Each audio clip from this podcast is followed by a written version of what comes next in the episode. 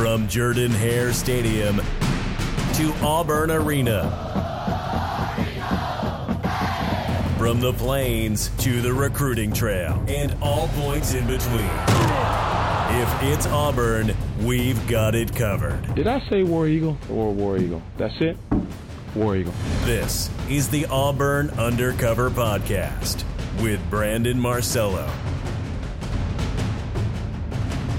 Hey, everybody. I'm Brandon Marcello, joined by Jason Caldwell. Welcome to the podcast. It's, I guess they call it the unofficial kickoff of the football season. The SEC calls it kickoff now. Uh, they call it Media Days in smaller letters on their logo, but it says kickoff in huge letters as if there's a football game being played this week at uh at the Wynfrey Hotel in Hoover, Alabama. But it's SEC Media Days. Began Monday, will run through Thursday, and if you're wanting to hear something about Auburn, you're not going to hear something from one of the Auburn players or an Auburn coach, that being Gus Malzahn, until Thursday morning. In fact, Auburn's scheduled to be the very last team of the 14 teams in the SEC to uh, speak in the main room there. But we'll speak to Gus Malzahn earlier in the day, Thursday.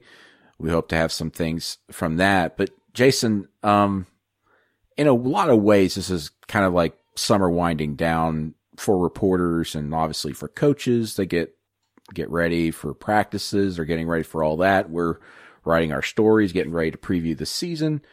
But media days, I mean, you've been around it for a while. Um, I've I've been around for maybe ten years.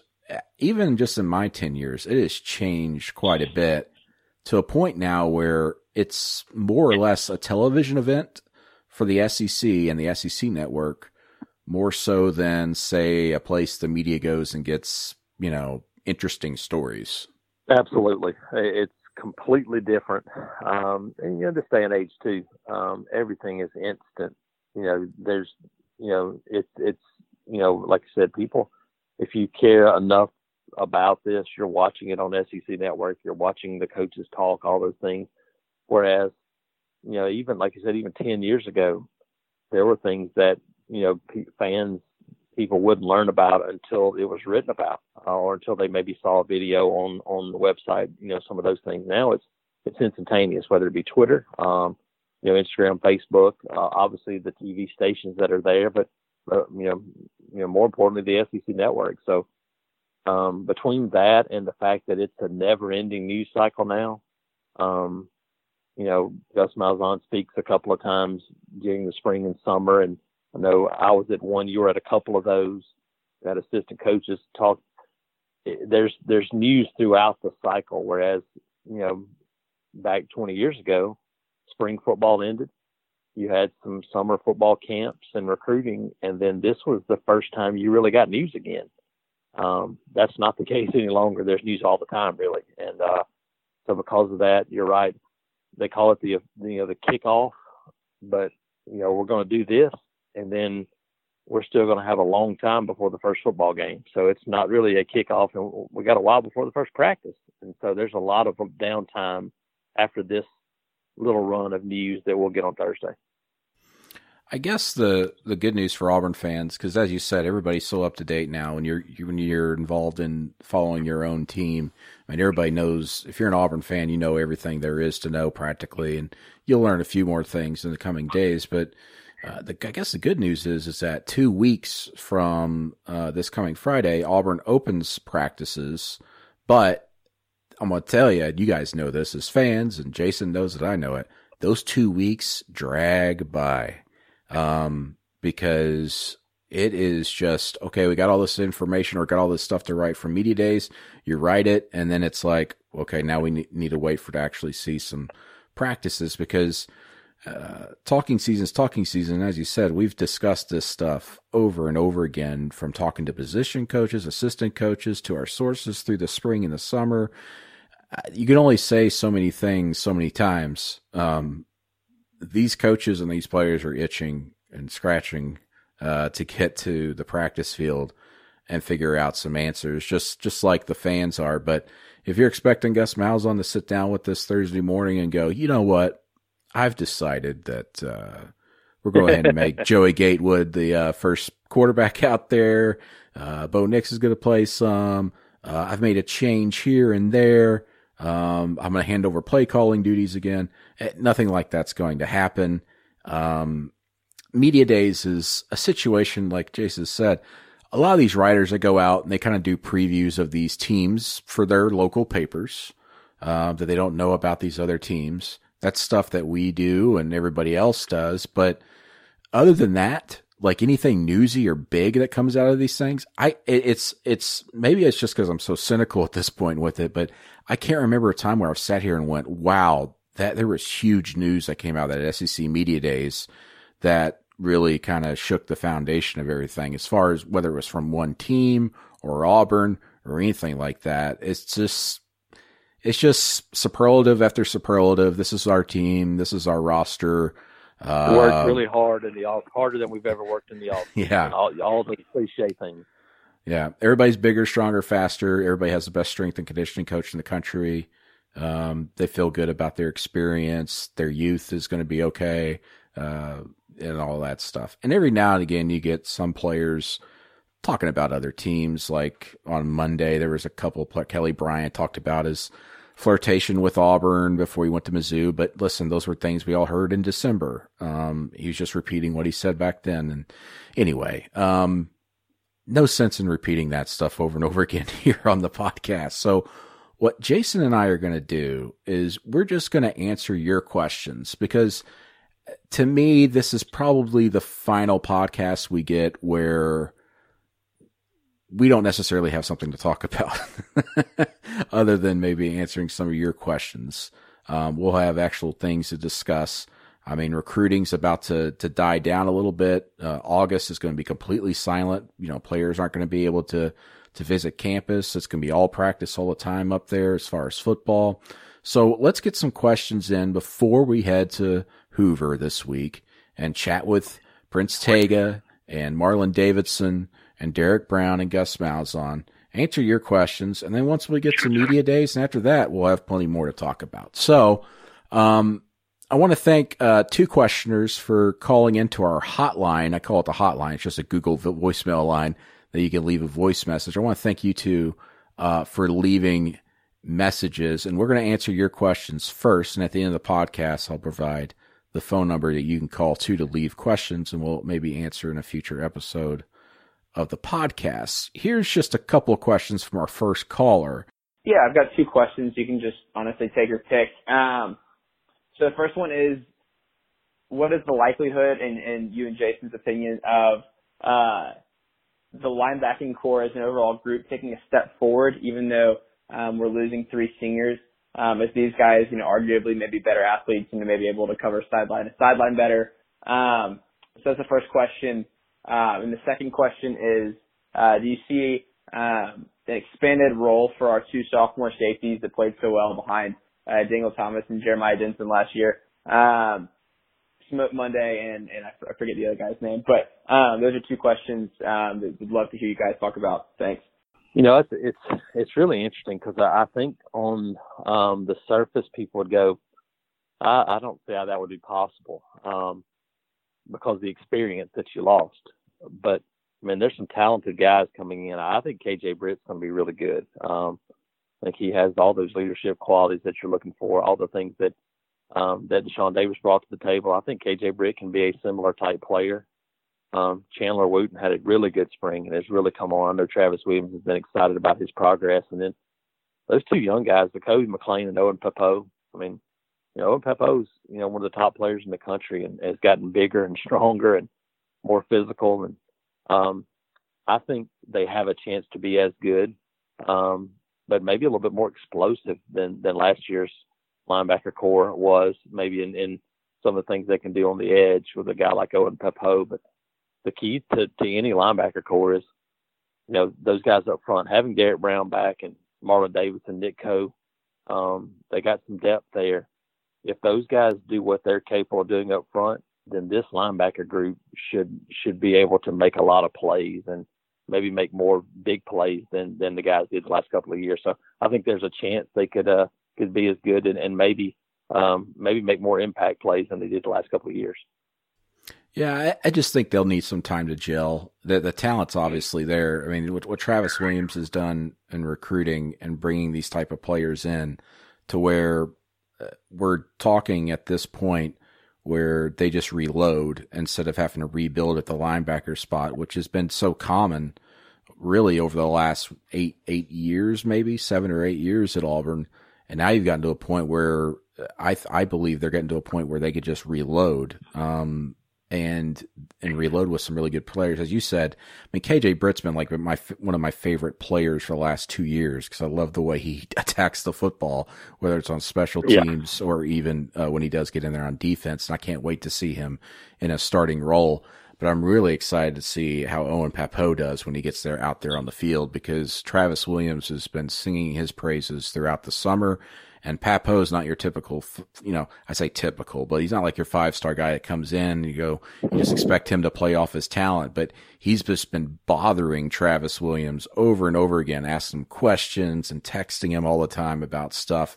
The kid really not only wants to play, but he wants to learn. And that's a great, great sign. And plus he's just uber talented. So I'm interested to see how these guys uh, perform. And, uh, you know, heading all the way back to the spring, all I heard during the spring was just how uh, su- pleasantly surprised Kevin Steele was with that group and uh, and how much that helped them with that defensive line um, and those players because throughout the spring it was just like the defensive line is the defensive line everybody else has got to kind of prove themselves and then like it turned out that the linebacker group was playing better than the defensive line at times um, and that was quite surprising to them. What are your thoughts on the uh, on the safeties that are coming up, Jason?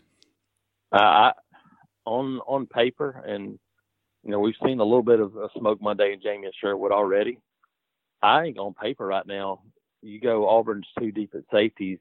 They may be as good as as anybody in in this league in terms of the depth at that position. You know, you you don't have a Grant Delpit up top, but well, Daniel right. Thomas has played exceptionally well and been really solid. Jeremiah Dinson, from everything we've gathered, is is better physically now than he's been since that injury as a freshman, and that's really good news for Auburn. But we saw Smoke Monday, and and you know, Jamien Sherwood make some plays last year. Heck, even a guy like Malcolm Askew stepped up and did some things in the spring. I think from from a depth standpoint, I, I think that safety position is is probably one of the the better spots on this team on either side of the ball.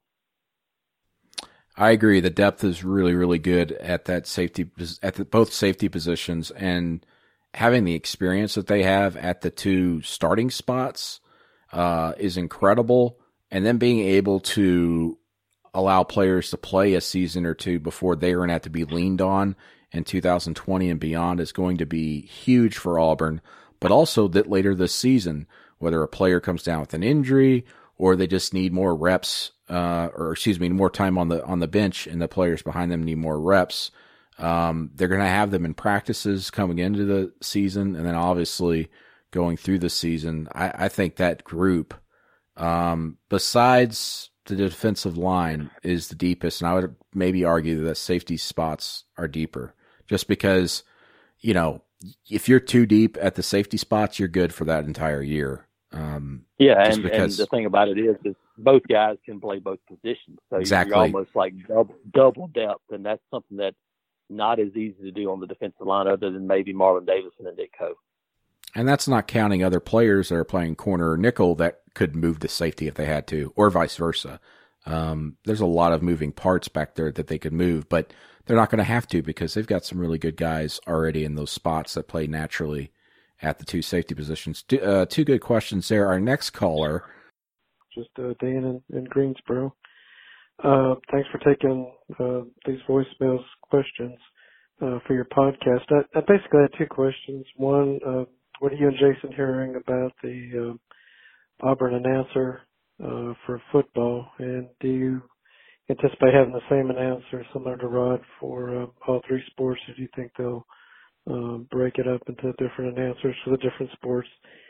And my football question uh, is in regards to Michael Harris, uh, freshman linebacker, where he is on the depth chart, and um, if we expect to see him on the field this year. Thank you, uh, Jason. I I haven't looked into it uh, to be quite honest because um, I just haven't wanted to bother anybody about it. But have you heard anything about um, you know, the the difficult transition there with uh, replacing Rod Bramblett as the voice of the Tigers.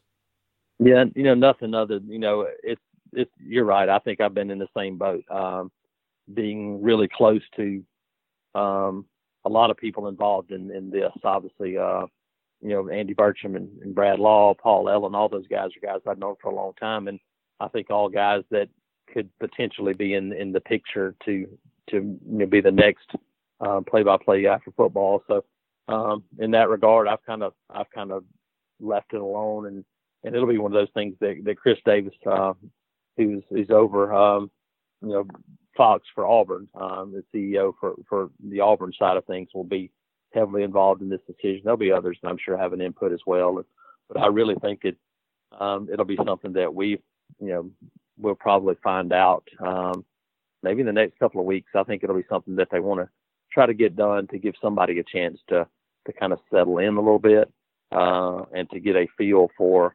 um, you know there's got there's there's a lot of things involved. It's not just you know hey calling the football game. You know you think about um, Tiger Talks that'll be starting up and all those things that that are those responsibilities as well. So um, I think they'd probably um, the next few weeks that we'll we'll start to uh, to maybe hear something on that.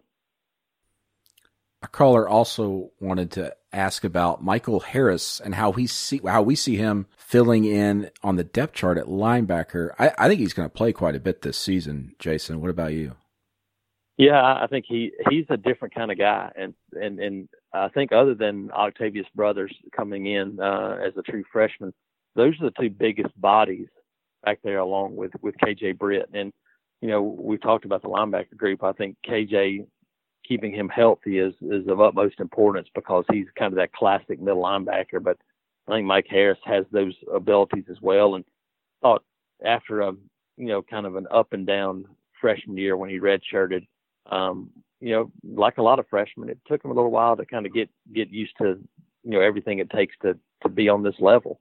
Thought he did a better job in the spring, and uh, he has the the size and physicality to to step in there in the middle. So I think he could be one of those guys that might be a surprise to to step in. You're right, and, and get a little more playing time to get seasoned and uh, to be able to help this team toward the end of the year. And he'll certainly play some special teams uh, this year, so watch out for that. And as you said, you never know with injuries and also the rotation. You're going to see him out there on defense at some point this season. Uh, we'll move to Twitter now. Sam on Twitter has a uh, a complicated question. Um, is Gus Malzahn actually a great coach, but he's in the same conference as Nick Saban, or is he really average compared to coaches nationwide? I mean, that's quite the difference there, Sam. I'll I'll jump in first. I think Gus Malzahn is a great coach. I've said that. I've known him from near and far for a long time. Um, five years from now, he probably won't remember my name, but you know, I'm saying that to say this.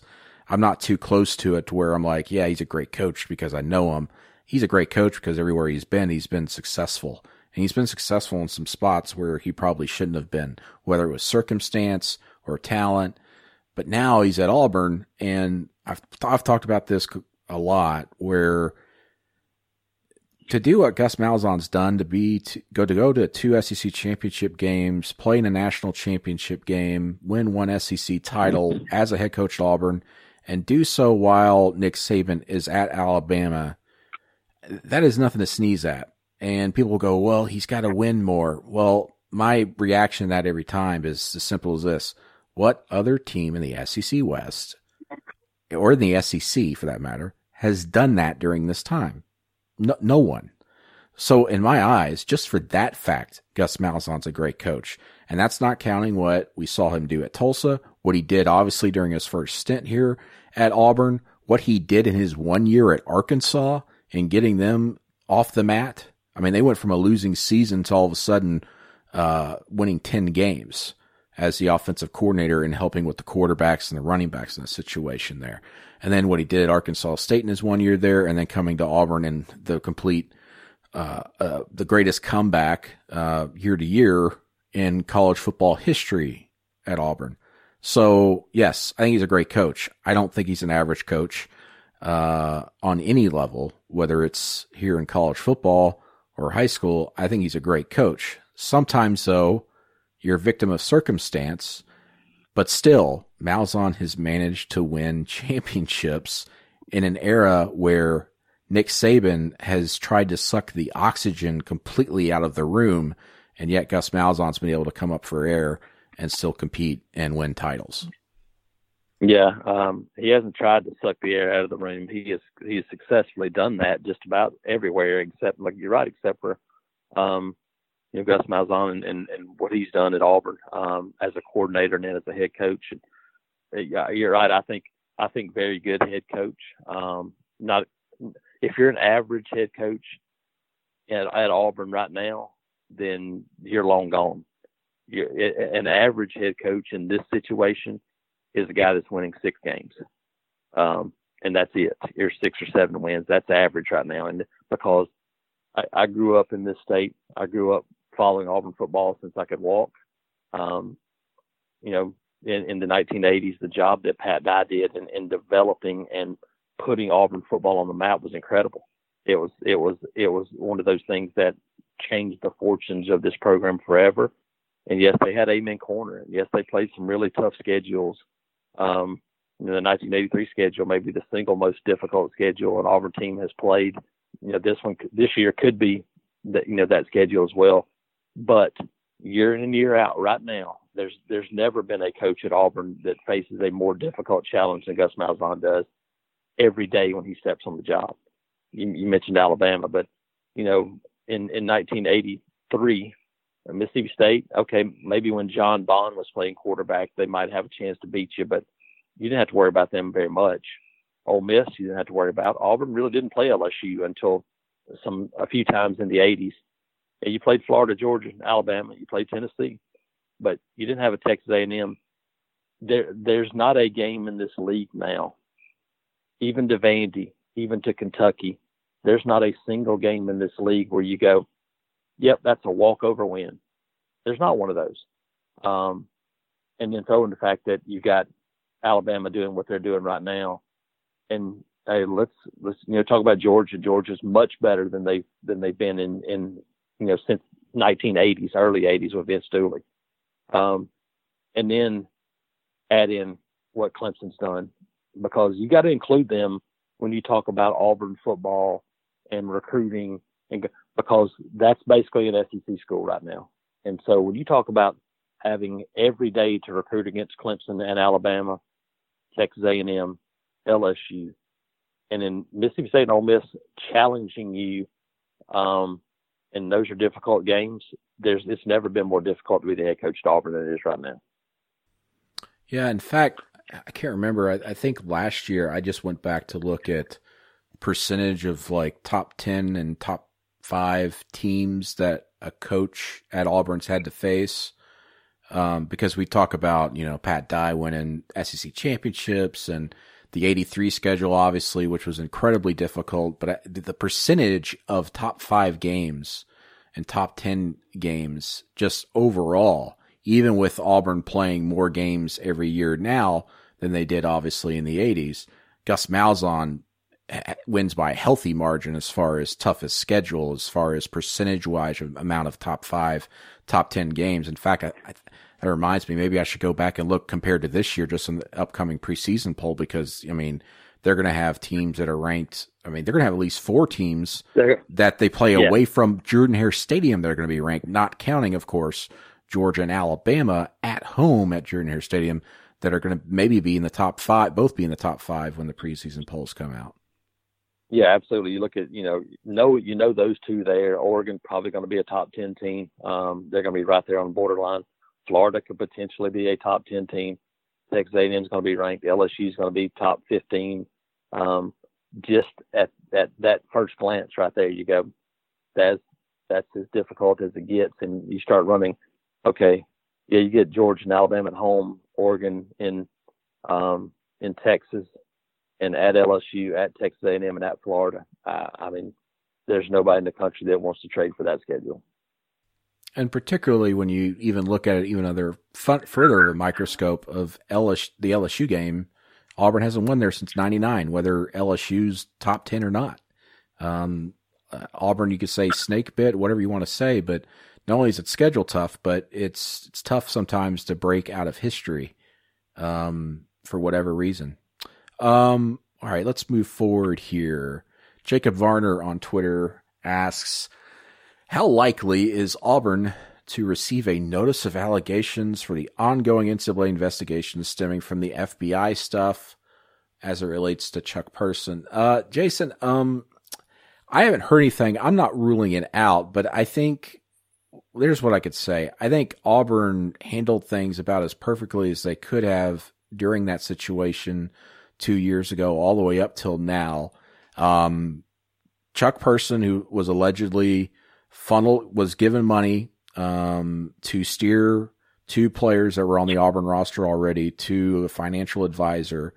Uh, he apparently funneled some of that money to the two players' families.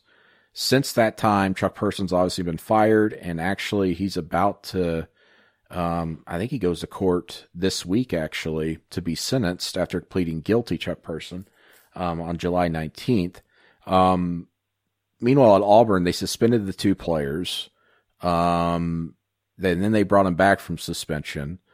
Um, and at this point, as I, as we all know, they have not received a notice of allegations. The one thing that could potentially hover over the head that the NCAA, if they wanted to push really hard on it, and I think people are trying to make the ties to, but they're not similar circumstances with NC State, is that a head coach is responsible for everything. They should know what's going on.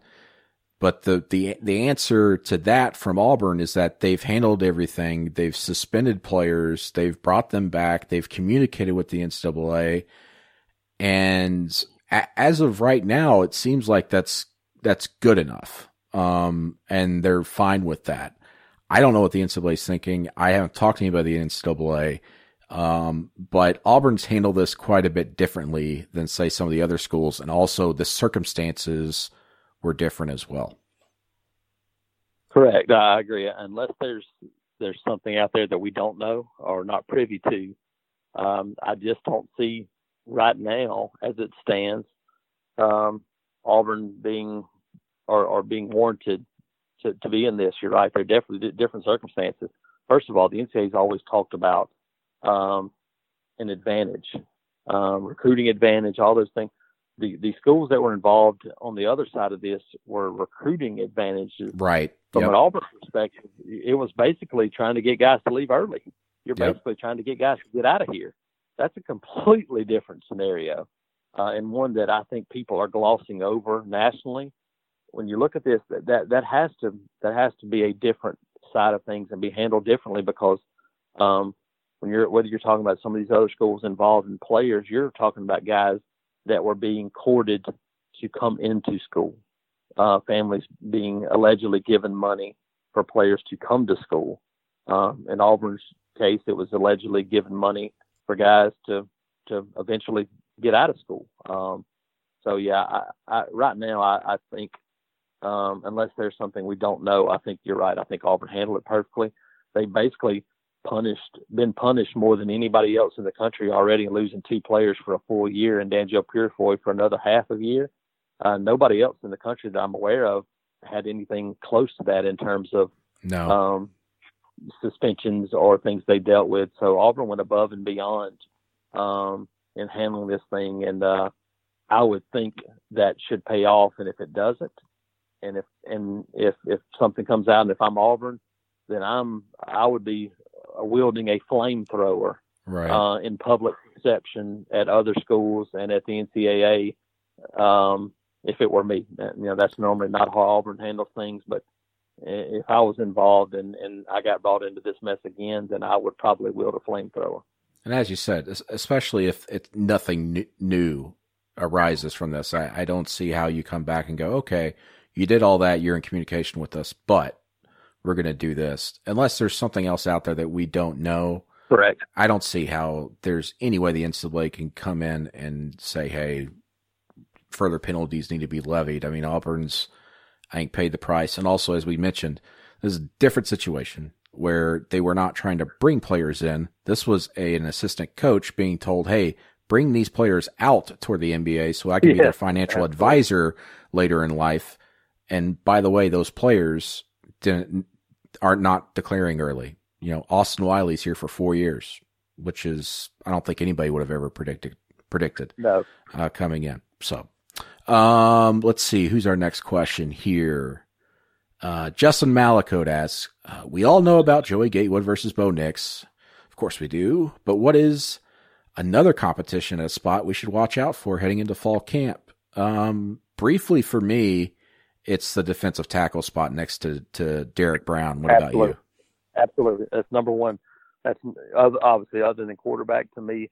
That is the one that I can't get a grasp on. We've we've we've both done kind of lists this summer, and yours is kind of an impact player, mine is a key player, and we have for different reasons. We've had guys very high. You had Nick Coe very high because I think we both agree that if he's a full-time defensive tackle, it's probably a, a really good move for Auburn. But no matter what, a guy like Coynis Miller has to step up and, and make a run. You know, Daquan Newkirk has been, um, you know, dealing with injuries. Tyrone Truesdell, is he, is he explosive enough to take over that role? That's a huge question mark because to me, that kind of signals what you do on the rest of that defensive line. Absolutely, and I'm very interested. I, you know, I saw your key player in Coynis Miller being ranked so high, and you know, I looked at my list. I was like, man, I I don't even know if I have him on my list. And but you're right about. I mean, what if Coynis Miller comes in and then he's the answer? Um, it, it, that would be a would great be a surprise. It, it would be a game changer for Absolutely. because he's physically, he's a guy that has that Derrick Brown type potential at that position. He's he's physical, uh, quick twitch to be a big body. You know, last year he got in so late in the summer that he just never got in physical condition, and he was kind of behind the eight ball. But we saw him kind of late in the year, made some plays against Alabama, got in there in, in the bowl game, and he was with the first team defensive line some in, in both those situations, and you know had a much better spring. If he can be that consistent guy and allow you to maybe play Nick Coe some outside and move him around a little bit, but it could be a uh, it, it could be a different different scenario altogether for that defensive line. All right, winding down here, we've got two more questions. Which SEC away game is the toughest? LSU, Texas A&M, or Florida? Well, like you mentioned it just a couple of minutes ago, history and Auburn history will tell you that that it's got to be LSU, just for nothing else than the fact that it's been 20 years. Um, Auburn has hasn't lost to Texas A&M, and Auburn has normally played fairly well at the Swamp, even though it's been a long time since uh, since we made a trip down there uh, to cover a football game. But yeah, I, I think it's got to be LSU for me, Brandon. Definitely, it's got to be LSU. I think it's the uh, rowdiest environment um, usually when Auburn's there. Um, Texas A&M can obviously get very loud, but it's it's been kind it's, it's of a different loud. It's a different loud. It really is. Being yeah. on the field there, it's it's kind of a a low rumble. It's like a They TV set really- being on in the background. It is. It's it, yeah, really, but it's not a just the the craziness that you get, um, you know, in, in Tiger Stadium and and you know Florida's the same. Florida's really loud when when the Gators are really good. That's a place that, um, you know, they have those big walls on the end zones. that echoes some Yeah. sound. It's a really loud place as well. But yeah, to me, LSU, um, because of the difficulties Auburn has playing there, that that had to be it for me. Yeah, I agree. In Florida, it, it their fan base is so hot and cold. Um, I, I've been there. I've only been there for two games, but um, uh, one was near the end of the Urban Meyer era, and I think Mississippi State beat them like seven to three, and uh, boy was the crowd dead. Um, Mississippi State threw the ball once, and it was a shovel pass in the second half, and they just the air was completely out of that stadium, and I, I just remember sitting there going, "Is this really the swamp?" But it was all a matter of circumstance, and the fans just weren't into the game, and and I was there for another game that I think went to overtime or almost went to overtime, and Florida I think won it. Tim Tebow won it, at the end, and it was crazy throughout. It's quite the difference in games. Um, both close games, but the fan base was just a little bit different. But LSU by far, I think, is the toughest because the environment and the history. And I think the environment has a lot to do with why Auburn has not won games there.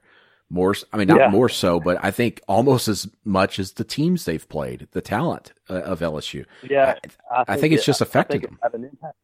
I think it's had an impact. You're right, and um, and it also the type of teams that you face. Um, physical teams, very athletic, and teams that play strong defense and have athletes are never out of a football game. That's what you see at LSU. They're at home. The crowd drives them.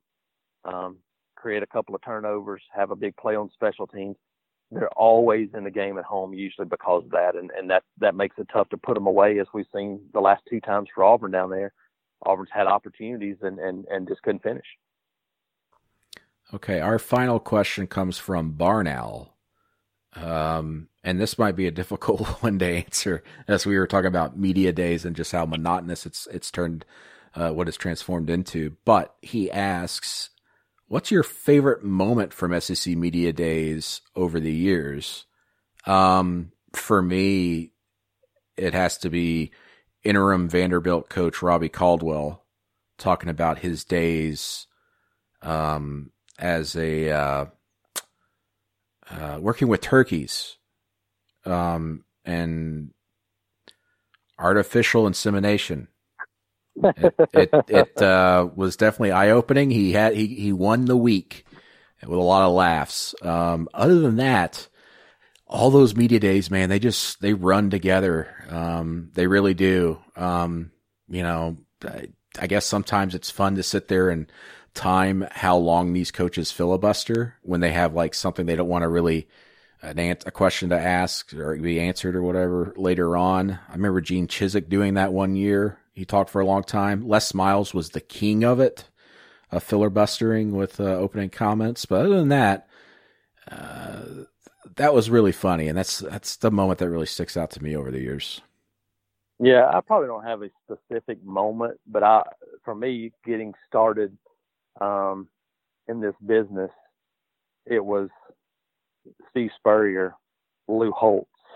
Um, I had the opportunity to take in some of the, you know, the biggest characters that we've we've seen in a long time in this league, and to see those guys work a room and and do the things they did um, at SEC Media Days was extremely fun. Um, for a for a guy just kind of getting into business, watching and and listening and seeing how they did things um, was pretty eye opening. And and obviously at the same time, Tommy Tuberville was coming in, and a guy that um, you know we had a ton of access with um, that opened things up to us, and it was it was very. You know, we talked about being very different. It, it it is night and day compared to, to what we you know what we have now and but, uh, to go back and think about those opportunities and and some of those times and coaches now uh, obviously don't say very much um, Steve Spurrier Lou Holtz they never had a problem saying a whole lot. They they just kind of opened it up and said what they felt and that was it. Uh, but uh, not many do that uh, nowadays. May I suggest the SEC create a new position of SEC football czar and hire Steve Spurrier so he can go up to SEC media days every year and speak, and maybe even have to answer questions about a crazy uh, uh, rule change or a crazy event happening in a game, and have to answer for it, and just go, "Ah, it's just the way the ball bounces. It's too bad. so it It's was too bad Tennessee isn't would better." uh, it would be spectacular to have him involved in some form or fashion that's for sure They got to do it. Florida, Florida's got him. I think they have him in an office now. I'm sure he's still there now after the uh, Alliance of American Football folded. But I know he's he's got an office at Florida now. Um, I'd be interested to see him and Dan Mullen interact. I wonder what he really thinks of Dan Mullen because Dan Dan worshipped that guy um, growing up, coming through the industry and everything. But uh, they're different personalities. Anyway. Okay, well, that's going to do it for this episode of the podcast. Jason and I will catch you guys on the message boards over at auburn.247sports.com. And of course, we will be in Hoover Thursday to catch up with Gus Malzahn, Derrick Brown, Marlon Davidson, and Prince Tega to figure out what's going on, what summer's been like, and uh, then it'll be two weeks from then. Practices will be underway. So we're almost there, folks. Just hang in there. For Jason, I'm Brandon. We'll see you down the road. No one has it covered like 24 7 sports. Go undercover with Auburn Undercover.